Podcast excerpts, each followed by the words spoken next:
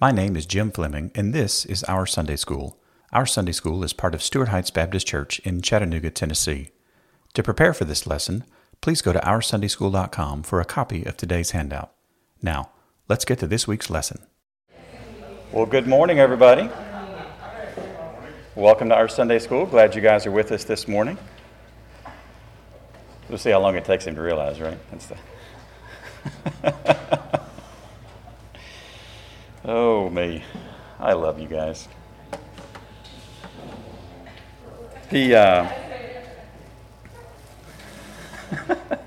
We have to wait for the certain husbands to realize where their wives are sitting so that we can begin. So, there we go. All right, so this morning we're in Philippians chapter 1 again, picking up in the middle of verse 4. So let's read through all of Philippians chapter 1. And then we will begin a deep dive into a handful of verses this morning. So Philippians chapter 1. Paul and Timothy, servants of Christ Jesus, to all the saints in Christ Jesus who are in Philippi, including the overseers and deacons. Grace to you and peace from God our Father and the Lord Jesus Christ. I give thanks to my God for every remembrance of you, always praying with joy for all of you in my every prayer, because of your partnership in the gospel from the first day until now. I am sure of this, that he who started a good work in you will carry it on to completion until the day of Christ Jesus. Indeed, it is right for me to think this way about all of you, because I have you in my heart, and you are all partners with me in grace, both in my imprisonment and in the defense and confirmation of the gospel. For God is my witness, how deeply I miss all of you with the affection of Christ Jesus. And I pray this, that your love will keep on growing in knowledge and every kind of discernment, so that you may approve the things that are superior, and may be pure and blameless in the day of Christ, filled with the fruit of righteousness that comes through Jesus Christ to the glory and praise of God. Now I want you to know, brothers and sisters, that what has happened to me has actually advanced the gospel, so that it has become known throughout the whole Imperial Guard and to everyone else that my imprisonment is because I am in Christ. Most of the brothers have gained confidence in the Lord from my imprisonment and dare even more to speak the word fearlessly. To be sure, some preach Christ out of envy and rivalry, but others out of goodwill. These preach out of love, knowing that I am appointed for the defense of the gospel. The others proclaim Christ out of selfish ambition, not sincerely, thinking that they will cause me trouble in my imprisonment. What does it matter? Only that in every way, whether from false motives or true, Christ is proclaimed. And in this I rejoice. Yes, and I will continue to rejoice, because I know this will lead to my salvation through your prayers and help from the Spirit of Jesus Christ. My eager expectation and hope is that I will not be ashamed about anything, but that now, as always, with all courage, Christ will be highly honored in my body, whether by life or by death. For me, to live is Christ, and to die is gain. Now, if I live on in the flesh, this means fruitful work for me, and I don't know which one I should choose. I'm torn between the two. I long to depart and be with Christ, which is far better, but to remain in the flesh is more necessary for your sake. Since I am persuaded of this, I know that I will remain and continue with all of you for your progress and joy in the faith, so that because of my coming again to you, your boasting in Christ Jesus may abound. Just one thing. As citizens of heaven, live your life worthy of the gospel of Christ. Then, whether I come and see you or am absent, I will hear about you that you are standing firm in one spirit, in one accord, contending together for the faith of the gospel, not being frightened in any way by your opponents. This is a sign of destruction for them, but of your salvation, and this is from God. For it has been granted to you on Christ's behalf, not only to believe in him, but also to suffer for him, since you are engaged in the same struggle that you saw I had, and now hear that I have. Philippians chapter 1. Do you guys ever experience this when you're reading the Bible?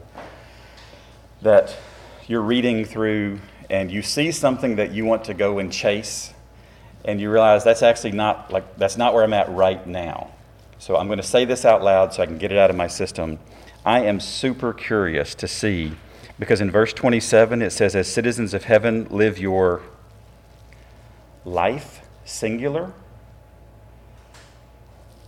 worthy of the gospel of Christ. I want to go chase that singular. I'm not going to go chase that singular right now. We'll get to that in a few weeks.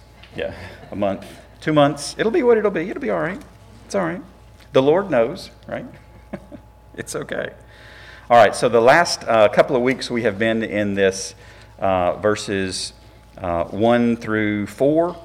So I'll pick up with verse 3 as we begin this Thanksgiving and prayer section. So I give thanks to my God for every remembrance of you, always praying with joy. And that's where we left off last week, always praying with joy. So today, what I think we can get through is for all of you in my every prayer because of your partnership in the gospel from the first day until now, this kind of next clause, if you will. Now, are you guys familiar with the idea that Paul writes really long sentences? Like one of the things that scholars like to do is they like to diagram and split apart and organize and outline and cut up. And when you do that with Paul, you need big pieces of paper. Like, I feel sorry for these guys that write these books and they have these tiny pages, and they try to do this with Paul because it spans like three pages, and you can't understand where these, you do not get it with small books. So you have to have big books to do this. But the word I want to start with this morning is the word for, right there in the middle of page 28 if you got your green books, or if you're online, you can look at it at OurSundaySchool.com. And good morning to everybody online. Tim and Mila, did you guys get your green books? I mailed them this week, so give me some sort of notification if you did. That'd be cool. But this word for is what kind of a word, Zeke? It's a preposition. You've been writing on this for like 3 weeks, right? You are ready. You are... I knew the tension, we just had to like let you get that off your chest. You're good. So what page are we going to, Zeke? 28. No. What page are we going to? Not 28. That's exactly. We're going to go to page 11 right now. So page 11. So page 11 is the preposition circle. So this just kind of gives us an idea of what's related to what. So if you still got your finger in page 28, because hopefully you got like a bookmark or something, if you need more of these, I bought a bunch more because what I realized is I use an obscene amount of these now at the house. So like all the books that I have these in them right now. It's ridiculous. So you can grab some at the end of class today. But that word for is the Greek word Hupair. It means over. So if we were looking for a word that might mean over, where do we think it might be relative to the circle? On top? Yep. So it is next to the top, and here I have also pronounced I said it wrong, Hupair, sorry. I feel like Mitch he's judging me right now. He's not, but you've forgotten that, right? It's been a long time, yes. I'm grateful that you've forgotten it. They're not judging me, I appreciate that. But I've also included the Strong's number so you can also tie back a couple of different ways. But this is over, so relative to the object, this is over. So look at the page 28, look at our verse. I'm praying with joy for all of you. I'm praying with joy over all of you. Now this is not over in a, like I'm domineering, I'm an apostle and I'm showing off my streak. This is like, I am praying over you, I am praying over you, I am praying over you. And if you feel like this has some kind of a tie to the Old Testament, it absolutely does, because this is the concept of a blessing, right? You've seen this concept before where you pray something over someone. One of the songs that we're currently singing in church right now has this as a bit of a motif through it, right? I play blessings in your life. I pray this for you, these types of a thing. So it's very consistent theologically here. So I'm praying with joy over some of you, right? Those of you that are my favorites, those of you that I want to go to lunch with afterward, those of you that I saved a seat for when I come, those of you that gave a lot of money to me when I was in need, what? All. Paul uses the word all a lot in this little section of Scripture. So I'm praying with joy for all of you in my every prayer. So what can we kind of take away from this on page 28? So a couple of applications real quick. So application number one, prayer for others can be joyful. Did I mention this one last week or no? I don't think I did. Okay. Bottom of page 28. Prayer for others can be joyful. So what do? Pray with joy. Yes. Pray with joy. I don't know where we got the idea that prayer always has to be somber and subdued and like this. There are times, right, when we lament, when we mourn, when we cry out to God, when we don't have answers, when the Spirit groans for us, when we don't have words. But there are also a lot of things to be really joyous about before the Lord, and we can pray with joy. So let's pray with joy. And then he's praying for all of you. And I'm going to beat this drum all the way through Philippians. So if you don't like this word, you are not going to like this study, because I'm going to say it a lot. Prayer is inclusive.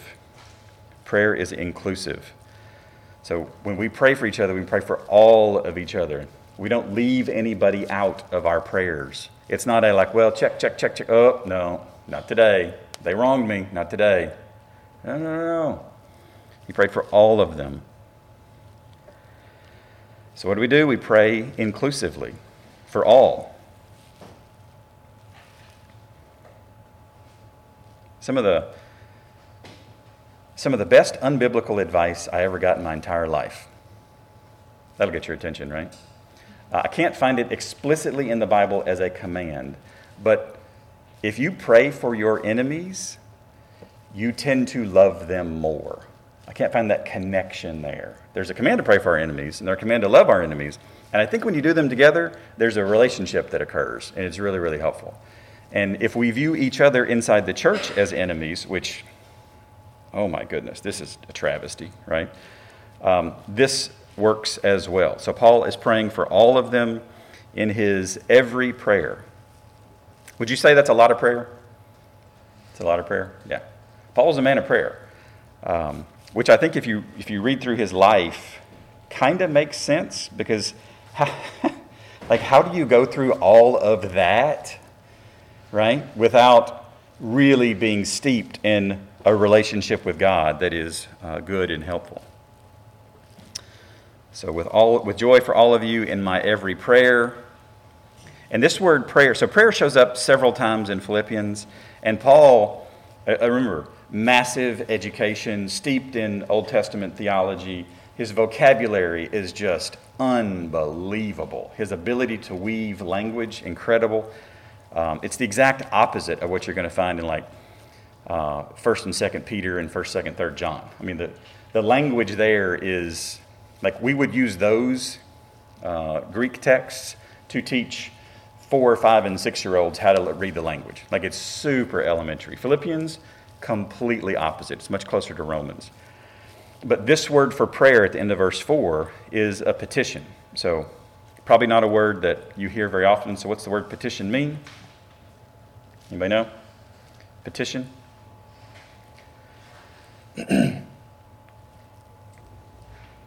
Not partition. Petition. Request? Yeah, a request on behalf of somebody else, right? So think about it this way. I mentioned a couple of weeks ago I've had some friends that have gotten in trouble with the law before. And one of the things that a lawyer... Yes, Sean, thank you very much for... No, I don't... If you have, that's sad, but I wasn't engaged on that one, so sorry. One of the things that lawyers will ask friends of the person being charged to do is to write letters to the judge on behalf of the judge and petition the judge for leniency or forgiveness or an ease of use or something that lightens up what the righteous judge should have judged. That's what this word is. Asking on behalf of another because something is lacking. There's something missing, so I'm going to ask who's in charge, God, to make up what is lacking. And we actually see this theme throughout Philippians, that Paul cares about them deeply. And it's not just because, you know, the Philippians have given financially to Paul. It's, he loves them. I mean, these are his brothers and his sisters, and he just flat out loves them. So we have someone who is attending their very first Sunday school class today, which I am super stoked about. So, Danus and Brittany, if there was anything that baby needed right now, would you hesitate to meet that need? Like, there'd be no hesitation. Like, let's go handle this. Let's go meet this. Let's go make sure it happens. Right. And if I asked you on behalf of Olivia, hey, Olivia, I just picked somebody at random. You weren't paying attention, so I figured I'd pick you. So that's cool. Pro teaching tip, when do you want to engage an entire group of people? Pick the person who's not looking at you. There you go. But if I engaged Olivia and said, Olivia is going to walk your child around the building a few times right now. Oh, I know that look. That was a no, she's not. No, she's not. Is there any amount of petitioning that I could do that would make that happen, Brittany? It's like, not really, right?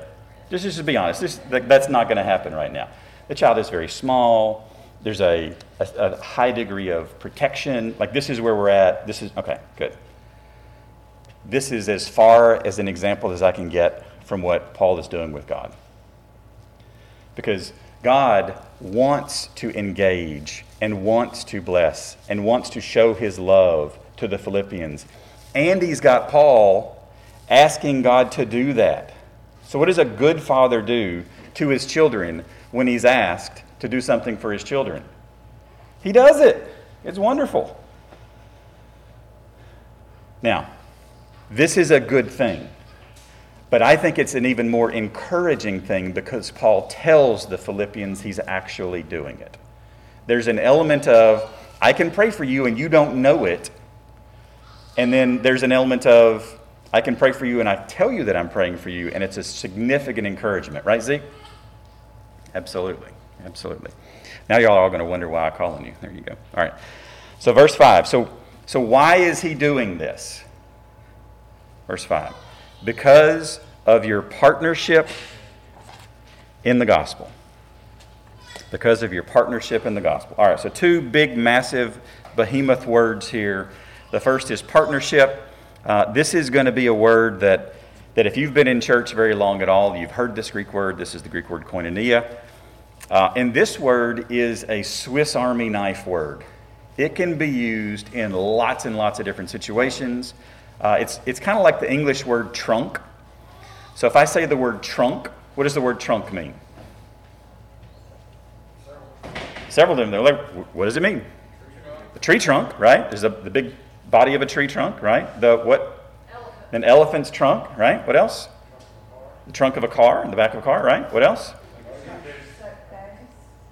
What's that? A suitcase. A suitcase, yes, good. What else? Torso, that's exactly right. From the medical perspective. There you go. What else? Now it gets difficult. You're like, wait, there's more? What's that? Swimming trunks, there you go. Good. And context matters a great deal here, right? Because if I'm at the beach and I say something about trunks, I'm probably not talking about a tree. I'm probably talking about swimming trunks. So in this context, look at the definitions here. This word can mean just partnership, can mean participation, can mean social intercourse, it can mean financial benefaction. So because of your partnership in the gospel.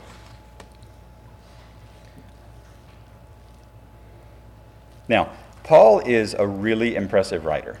And sometimes he will use a switchblade word, intentionally calling upon more than one of the definitions at a single time in the context. So, how have the Philippians partnered with Paul in the gospel? By sending funds, right? Absolutely. So which one is that?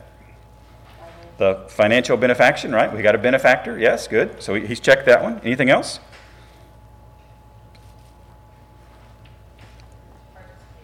Participation. It's exactly right. Yeah, they've actually, like, there's more of them there now. There's a legitimate church there that is thriving. So they are partnering in the spread of the gospel. Good. Anything else? Social intercourse, absolutely. Now, the interesting thing about this one is Paul hung out with them a little bit when Philippians began, but what has also been happening since the time Paul started the church in Philippi and here 10 years later? Who's been burning up the road? Oh, come on, guys. This is why I want to read the letter every week, the whole thing. There's one special guy. Keep trying. Epaphroditus, yes. One of my favorite parts about Salos' CD, Philippians, is when, have you guys listened to this yet? Have you? When they talk about Epaphroditus, they talk about he had some, because how do you rhyme Epaphroditus, right? What rhymes with that? They say he had some sort of itis because he was sick. It's like, yes, yes. Dave and Augie are watching. If you didn't just groan right there, Dave, then I don't know what we're doing, so. So there was social intercourse, right? Paul actually checks basically all the definitions of this word off when he's talking about the Philippians, because it is a rich, engaging word, and he is just wearing it out. But I want to lean into that word, that definition, the second one there, participation, quite a bit. This is mutual engagement. So if we participate in something, we are mutually engaged, right? So a couple of applications and personalizations off this page. First, about the prayer. So believers pray for believers when they think of them. Believers pray for believers when they think of them.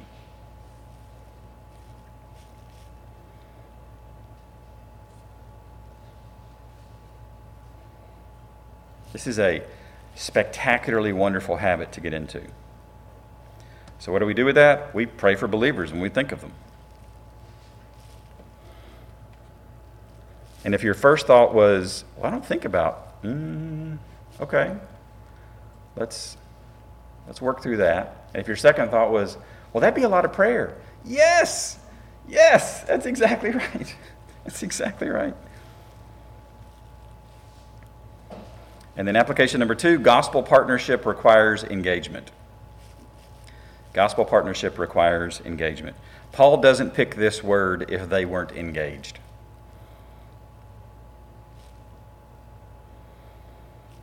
So gospel partnership requires engagement. So what do we do with that? Engage in gospel partnership. Partner, pray, give, support, go, share, all the words.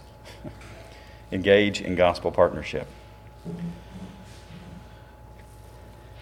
Now, it's going to sound like I'm picking on big groups of people with what I'm going to say next, and I'm not. I just want to tell you how this can go sideways, all right? Paul did not say, I'm praying for you because of your partnership in building wells. Paul did not say, I'm praying for you for your partnership in feeding the poor. Paul did not say, I'm praying for you for your partnership in insert whatever cool, good social activity that I think is actually helpful for the world and the people in it. He said, I'm praying for you for your partnership in the gospel.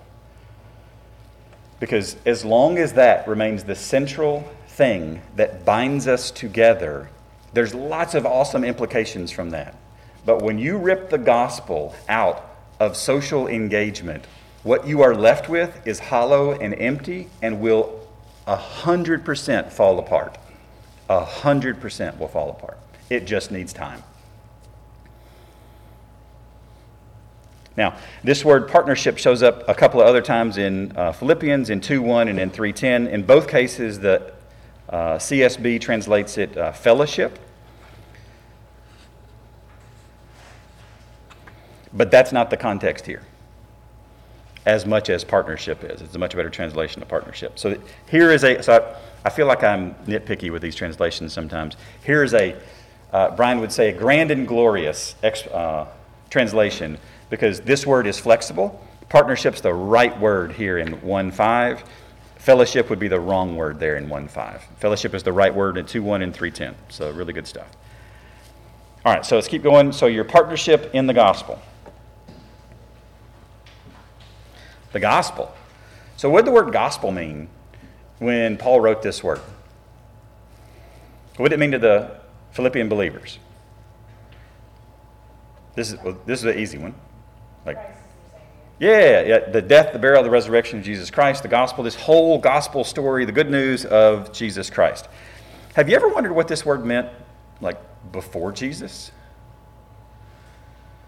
What did it mean before Jesus? Just good news, right? Yeah, so give you an example. So this is Evangelion. This is the Greek word. This is Dr. Hellerman again. It appeared in Roman imperial propaganda. So if you thought governmental propaganda was a new thing, it is not a new thing. It's been around as long as there have been governments. There we go. Roman imperial propaganda, where an emperor's birthday was associated with the dawn of a new era. One inscription in the city in Priene, I think, reads, in reference to Augustus, who's also called Savior, the birthday of the God was the beginning of good tidings, Evangelion, for the world. Do you feel like there's any Bible writer piggybacked on any language here? Right? They went right in and usurped it all and said, oh, you think Caesar's a god? Let me show you the real God here. Right? So this word meant something to the Roman population inside Philippi. And it would have been good news. And the government would have pitched it as good news that their God, their primary religious source, was doing whatever he was doing at the time. So your fellowship in the gospel. Now, if you look at the parentheses, or the brackets, after gospel, and look at the references there in Philippians. Philippians 1:5, 1:7, 1:12, 1:16, 1:27, twice, 2:22, 4:3, 4:15. Does that seem like a lot of uses of the word gospel for a 4-chapter letter? Yeah. All right. So Paul uses Philippians more than 3 times as often in Philippians. Let me rephrase this. Paul uses gospel more than 3 times as often as in all of his other letters.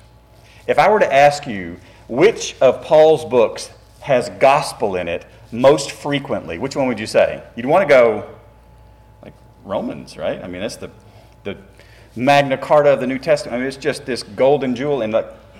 Actually, no. It's Philippians.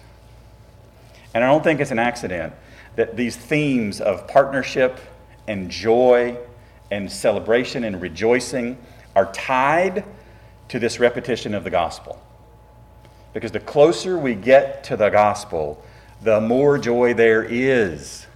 Like, it's not well, we lean into that old thing that we've all heard no. This is new.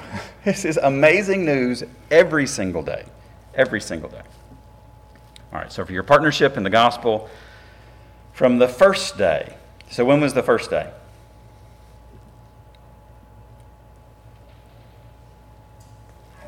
There we go, Acts 16. That's exactly right. Just put the notes there, Acts 16. When Paul and the crew went where? To do what?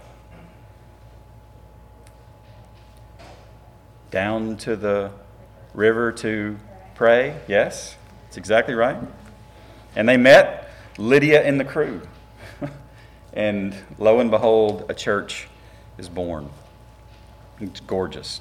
So from the first day until now. So when's the now? When he's writing the letter, right. So for the past 10 years, so that's your context. For the past 10 years, because of your partnership in the gospel, let me rephrase it, for the last 10 years.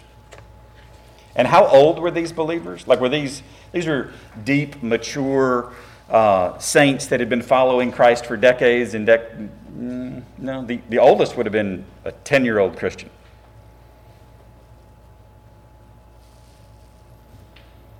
So it does not take a lot of time to be a partner in the gospel. Right? That is not something that requires a... the longer you walk with the Lord, the wiser you'll be. Well, hopefully. But partnership in the gospel can start immediately. This is low-hanging fruit for every believer. So what would be, I intentionally left my applications and personalizations blank at the bottom of page 30. What do you think? Applications for page 30. Partnership in the gospel from the first day. What would an application be?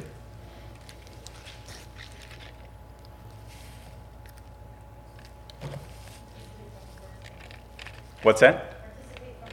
Ooh, that's good. Christians participate from the first day. Yes, yes, applications. Christians participate from the first day. That is good.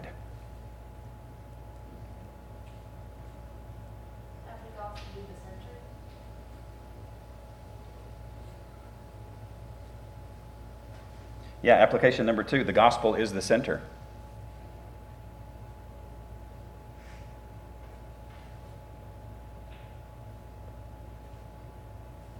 What else?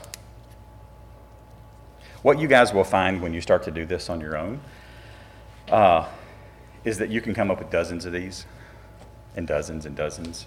And I'm just being nice, Zeke, when I only tell you 2 or 3 on each page. Otherwise, the lessons would take like 6 hours and Julie would fall asleep, even though she's hopefully watching online, maybe. So what else? So we got Christians participate from the first day. The gospel is the center. What else?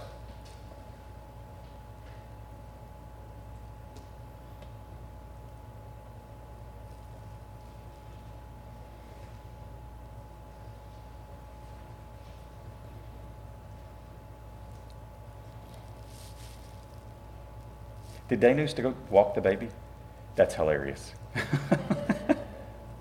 So, Julie asks me sometimes when I teach, and somebody will come in and out or something happens in the room. She's like, hey, did that bother you? I said, did what bother me? And she describes the thing, and I'm like, babe, I have no idea what you're talking about. Like, none whatsoever. So I have no idea how he got a baby out of the room, and I didn't even notice. So like, that is just. So if y'all ever think, like, that's bothering, it is not bothering Jim. Jim is not aware of that thing going on. So. You know. All right, so let's do some personalizations for Christians participate from the first day. So let's personalize it for our group. How many of you have been a Christian for more than 10 years? Like more than 10 years? Like on average, we're kind of more than 10 years? Yeah, cool. More than 20? I won't go any higher, but all right, cool. Zeke's doing math. He's like, yep, okay, good, got it. Good. She just put a laughing face, so that means she agreed. She's good. So let's personalize Christians participate from the first day. So what do we, that's the personalization, what do we do with that? We participate every day. We participate every day.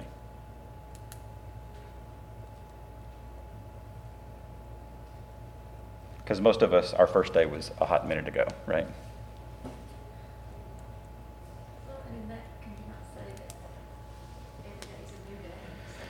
Every day is a new day, yes.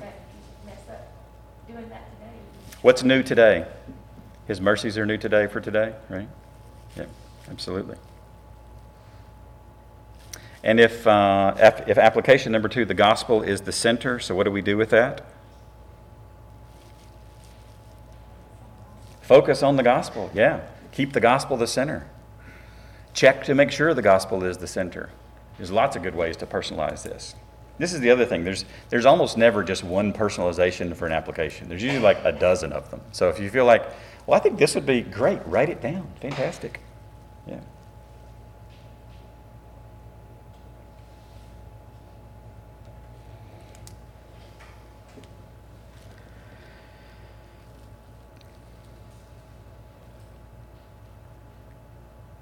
Good. Good. All right, so let's read those 3 verses again real quick. So I give thanks to my God for every remembrance of you, always praying with joy for all of you in my every prayer because of your participation in the gospel from the first day until now. Boy, that's a loaded sentence. The love from Paul is dripping off of the pen. Let's go live that this week. Let's pray for each other. Let's engage and participate in gospel work. It's good for us. It's good for the body. It's good for unbelievers. It's good all around. All right, we'll pick up with verse 6 next week, Lord willing. And you should have, there it is. Dave, my biggest challenge today has been locating this because I set it down. There we go. All right. So let's move into our prayer time. So you should have a weekly update at your tables. So if you would, pick a section or two to pray over. If you want to just read through, if you have a lot of prayer requests in any given section and make sure these are as up to date as they can be, that would be great. And then your attendance on the other side would be fantastic. Again, my attendance taker is not here, and my backup attendance taker is not here. So I am deeply concerned that you are all going to get credit today with whatever angel keeps up with this in heaven. I don't know. As a child, I was told that there was an angel that kept track of attendance, and it's kind of always bugged me because that felt like a really lousy job. Like, who got stuck with that, you know? But anyway.